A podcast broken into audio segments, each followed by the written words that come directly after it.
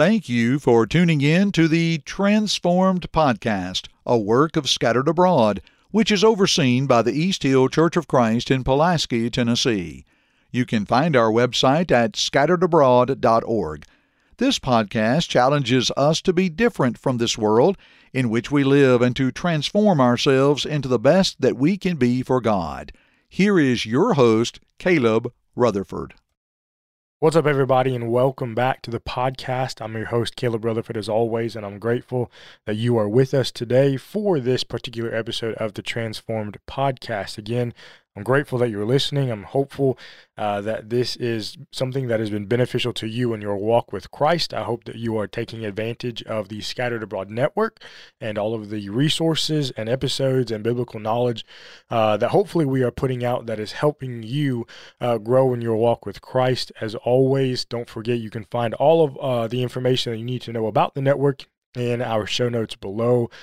We are on social media, Facebook, Instagram, Twitter. Go find our website at scatteredabroad.org. Also, if you have any questions or anything like that, you certainly can shoot us an email at thescatteredabroadnetwork@gmail.com, or you can just DM us on any of our social media platforms, and we'll do all that we can to get back with you as quickly as possible. Again, I'm grateful that you're with us. We are almost done with season one. We have just a few more weeks of the of season one of being underneath the Scattered Abroad Network, and I'm so excited for what we have coming after that. It's been a great first season, but we're always looking ahead and always trying to better the network and grow the network and make it be the best that it can be. And we've got several different individuals who will be recording with us and creating content with us over the summer. And I hope that you are excited for that. We will have two new podcasts that are coming out, and they will be on Tuesdays and Thursdays during the summer months of June and July. And so we are super excited for that. We have individuals like Joe Wells, Jeff Archie, Steve Higginbotham, BJ Clark, Derek Coble, among others, who are going to make an appearance on those podcasts. And we have an interesting podcast that'll come out on Thursday, something that's a little bit different, and it's something that maybe can lighten up your day, maybe put a smile on your face, and maybe make you laugh a little bit along with us as we enjoy some laughs with one another in that particular podcast. But all of that will be coming out with an announcement here pretty soon about those things. Just remember to follow us on all of our social media platforms, and you'll be up to date with what we have coming out. But I'm grateful for that. Obviously, all glory goes to God, because without Him, we would be nothing. If you've been following along with this season, you know that we are talking about this idea of being transformed out of, and today we're going to be particularly talking about being transformed out of peer pressure. Being transformed out of peer pressure. And we're actually going to break this lesson down into two or three different parts, and maybe even we'll close out this entire season just specifically talking about this idea of peer pressure. Now, peer pressure, I think it's something that maybe we think that only younger kids need to talk about and need to be thinking about, but really this is something that affects every single one of us today, regardless of our age, regardless of where we are in this life. Peer pressure is something that we can also come to, and we're going to talk about this idea as we go on through this episode. But as we begin, I want to talk about this idea of a role model. What is a role model? What comes to your mind when I say the word role model? What do you think of? There's maybe a parent comes to mind, maybe a grandparent, maybe there is a preacher in your lifetime, or maybe the local minister where you grew up going to worship, or maybe the youth minister there, or maybe it was a ball coach, or maybe it was a teacher, a particular teacher who helped you, who tutored you, someone who made a big impact on your life. You know, when I think about a role model, I immediately think about my dad. I think about a gospel preacher, someone who week in and week out opened up the Bible, who studied it, and who took all that he can from the Bible to create lessons that would help the congregation wherever it was that we were attending, who took the things that he learned and who applied them first to himself to make sure that he was living the right kind of life, and then how he would preach it to others and implore them and beseech them to do all that they could to serve Almighty God. I think about a man who took care of his family before he oftentimes took care of himself, and how he always put our needs in front of his own, how he always made sure that we were taken care of, that we had everything that we needed in this life. I think about someone who helped the local church to the best of his ability, someone who was as present and as available as he could, regardless of what was going on in life. You know, I think of someone who helped form me into the individual that I am today. Someone who has helped push me and mold me into the person that I am today, and someone who still influences many of the decisions that I make in this life. You know, that's what I think of when I think about a role model. Someone who has a great influence on me. Someone who has a great influence on the decisions and the choices that I make in this life, the things that I decide to do. A role model influences those things. You know, it's so important that we take time to sift through those individuals with whom we spend so much time in this life. 1 Corinthians 15, verse 33, it rings so true, and I know you know this verse. I know that we have all read and heard and quoted this verse, where Paul says, do not be deceived, evil company corrupts good habits. You know, the things that the people, the individuals that we spend our time around, I promise you, they will undoubtedly begin to affect your decision, whether that's for good or for evil. They will begin to affect the way you think and the way that you do things. You see, peer pressure is really an interesting thing because, like I said before, it's something that we talk to our kids about, isn't it? To your kids at home, or maybe the kids in your Bible classes, the kids in your youth group, we say don't allow your friends to peer pressure you or to pressure you into doing the wrong thing, the things that God would not have you to do, and to living lives that God would not have you to live. But how many times does this apply to us as adults? And how many times do we just simply ignore it? All the time, doesn't it? You see, it applies to us as adults because we are constantly around individuals in the world. And we constantly have an opportunity to do what we want to do or to live for God. I want to talk today about this idea of you're not too strong for peer pressure. You're not too good for peer pressure. You're not someone who is above the idea of falling into peer pressure. In Psalm chapter 1, we know that David is the author. And as we look at verse 1, David says this, "The blessed is the man who walks not in the counsel of the ungodly, nor stands in the paths of sinners, nor even sits in the seat of the scornful." And so what we have here is what we can oftentimes refer to as the progression of sin. I think about a man, just as an illustration here, a man who goes to work every single day. And every single day he takes the same route. I don't know about you, but I certainly do this. When I drive to work, I could almost do it with my eyes closed. Now, trust me, I'm not. If my wife is listening and my mom is listening, I'm not driving with my eyes closed, I promise. But I'm just saying that I do it so many times to where I could do it with my eyes closed. I take the same route every day, the same right turn, the same left turn, the same straight path. I go that same way every time. But I think about this man.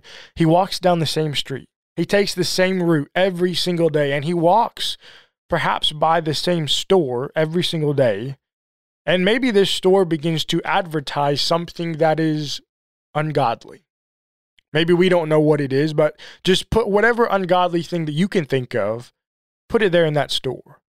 And so the man unknowingly sees it as he goes by. He stares at it as he goes by, and unfortunately, before long, he begins to stand and to stare instead of walking by. And for a while, this man who used to just walk by this ungodly place is now standing in front of this ungodly place. And his time of standing goes from a minute to 2, to 3, to 4, to where he begins to just gaze at whatever is going on in this ungodly place. But then what happens? As the man begins to walk down that same route every day, he then decides to go inside and sit down. You see, he walks in the counsel of the ungodly. He then stands in the paths of sinners, but then what does he do? He sits in the seat of the scornful. You see, the peer pressure got to him. The pressure to be just like the world, the pressure to do the things that the world does, it overtook him and he fell prey to it. You know, every single day, we come into contact with the world around us, don't we? But we make the decision on whether or not we will allow the pressure brought on by our friends in this life to affect our actions. Will you succumb to that pressure? I guess we can make the statement that it doesn't matter how old or spiritually strong you think that you might be, you can still fall victim to peer pressure. You see, I remember growing up and hanging out with some of the kids in my neighborhood.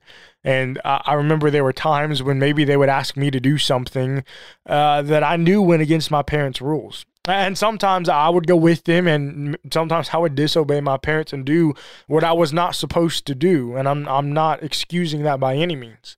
But I'm using it as an illustration just to say that sometimes I gave in to the peer pressure.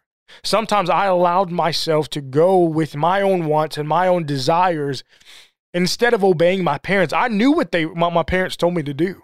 I knew the rules that they had set in place for me, but I was allowing the outside influences to pressure me into making decisions that I knew that I wasn't supposed to be making. Does that sound familiar to us today? Look, we read the Bible. I know that. We study the Bible. I know that, at least I hope that we are. I hope that you're picking up God's word. I hope that you're studying it every single day. Look, we know what it teaches. We know how we ought to live our lives. At least we should. And so often, we allow ourselves to be peer pressured into doing things that we know that we shouldn't, even though we know what God's word commands us to do. Why? Why do we fall into peer pressure? Why do we fall victim or prey to peer pressure? Three things, I'll get it out eventually. Three things that I want to point out. Number one, we fall into peer pressure because we think that we're stronger than we really are. We fall into peer pressure because we think we are stronger than we really are. You know, so many times and so often we fill ourselves up with pride and arrogance, don't we? Because sometimes I think that we look at ourselves and that we think, wow, I'm the strongest Christian ever. Our head grows bigger and bigger because we think that we have just simply arrived in our Christianity. Sometimes we grow stagnant in our faith and don't think that we need to grow because we think that we have hit that point in our lives where we don't need to grow anymore. I go back to 1 Corinthians 15 and verse 33 again. Paul starts off that by saying what? Don't be fooled. Don't be a fool in thinking that you cannot be falling into peer pressure. Don't think that this won't happen to you. You see, if you are around the wrong kind of people, eventually they're going to tear you down, aren't they? Eventually they're going to make you just like them, regardless of who you are and what you are doing in this life, regardless of how much of the Bible that you know, you will fall. Every single person is susceptible to peer pressure. There's no one who's above it. You know, something that we always have to understand as Christians, we have room for growth. We have room for transformation. We have to be able to be transformed, don't we? That's the whole idea from Romans chapter 12, and we're going to hit that in just a moment. But Romans 12 tells us, transform, grow, evolve. Be better today than you were yesterday. Be better tomorrow than you were today. I've mentioned the church at Laodicea on many occasions before, how they were lukewarm. Why? Because of the way that they examined themselves. You see, we need to make sure that we are examining ourselves in the right way, don't we? So that we can understand that if we're falling into peer pressure, we need to make sure that we patch things up and change the way that we live our lives. Number two, why do we fall into peer pressure? Well, because we love the things of the world. Simply, we love the things of the world. Obviously, 1 John 2 comes to mind when we talk about loving the world, but I actually want to focus on a particular passage in the book of Judges, Judges chapter 16. And in Judges chapter 16, you remember that Samson is the main individual that is being talked about and scrutinized really in this account. And you remember, Samson had taken that Nazirite vow, hadn't he? He had taken the Nazirite vow. God had blessed him basically with superhuman strength. But long story short, and just for the sake of time, there was a woman named Delilah. Delilah was an individual who was secretly working for the Philistines, and they had tasked this individual, this woman, and they had tasked her with the job of figuring out how Samson's strength could be taken away. And so she asked him over and over and over and over again until he finally caved in and told her And I know we went over that quickly, but you get the picture, don't you? You see, she was influencing him to do something. She was pushing on him, pressuring him to do something that he never should have done. And yet because of his feelings and because of his quote-unquote love towards her, he gave in and did what he knew that he shouldn't do. You see, the things that you love in this life, the things that you prioritize in this life, they're going to be very present in all of your decisions. If you're placing your love for the worldly things, for the material things, for the physical things above everything else, then yes, certainly, naturally, you're going to give in to their peer pressure. But you see, if we place the Bible, if we place the Word of God, Holy Writ, as something that is a priority in our lives, then we will become influenced by it. Why? Because we will spend our time in it. Think about it this way. I know that we work 40, 50, 60, maybe even 70-hour weeks sometimes. We're in school all day. We spend our evenings out with friends. We do other activities like that. But we only spend 4, maybe 5 hours at worship studying the Bible. Because who has the time to study the Bible on their own time, right? At least that's what people say. No wonder. No wonder we allow ourselves to be peer pressured into doing things by the world and by the people in the world because we have a lack of foundation. No wonder we allow ourselves to give in to the temptations and to the desires of this world and of the individuals around us, because the majority of our time is spent where? In the world with them. If you want to be someone who is a faithful Christian and who doesn't give in to the peer pressures of the world and the devil around you, then you must spend your time with Almighty God.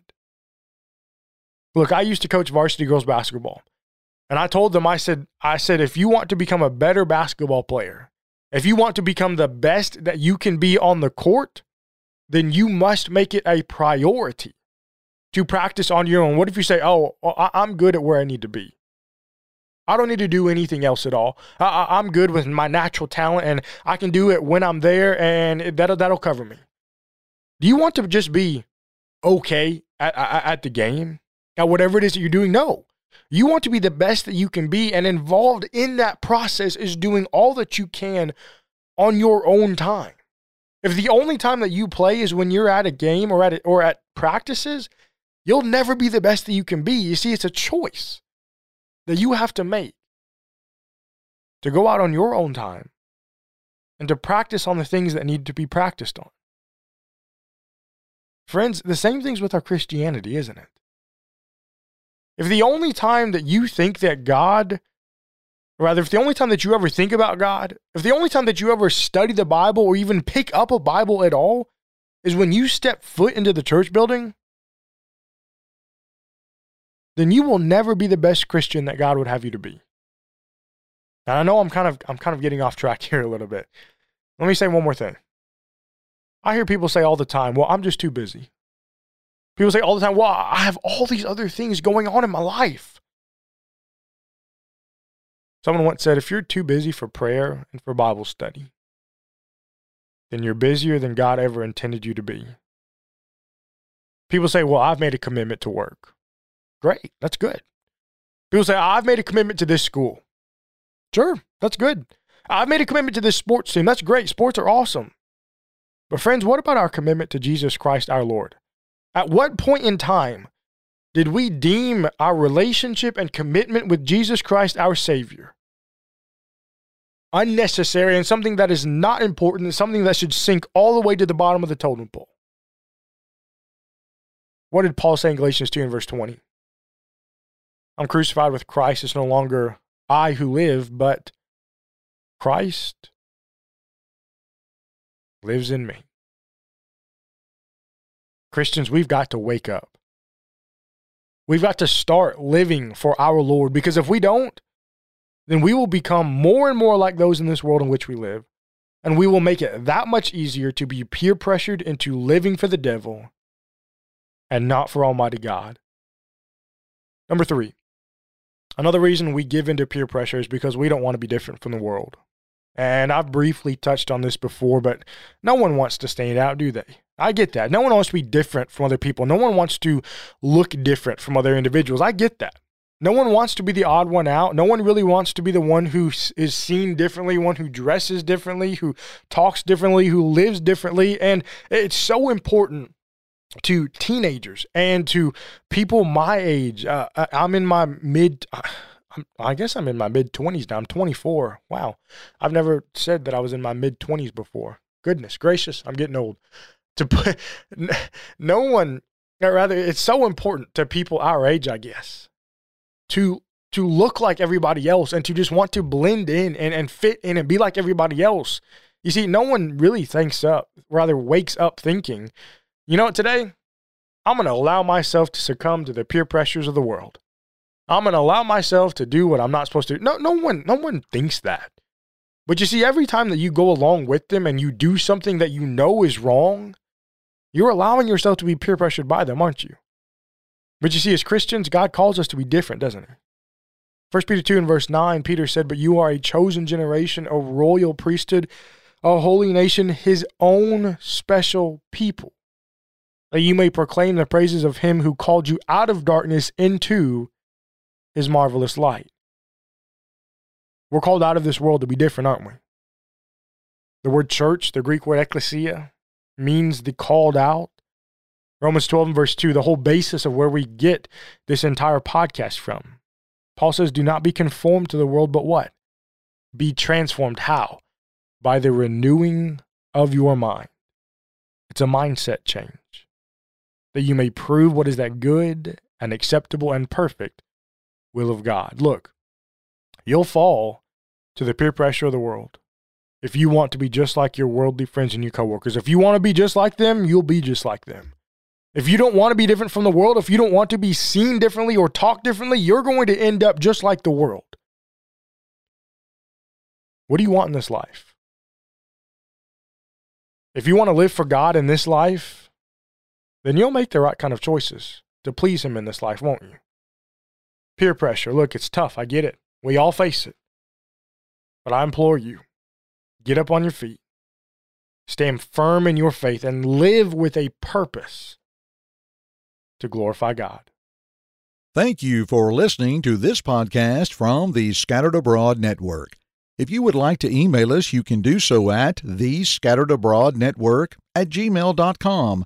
That's thescatteredabroadnetwork@gmail.com. Remember, you can check the show notes below for all of our social media platform links. Also, don't forget that you can find us on all major podcast platforms, and please leave us a rating or review. We hope and pray that this has helped you grow closer to Christ even though we are scattered abroad. May God bless you.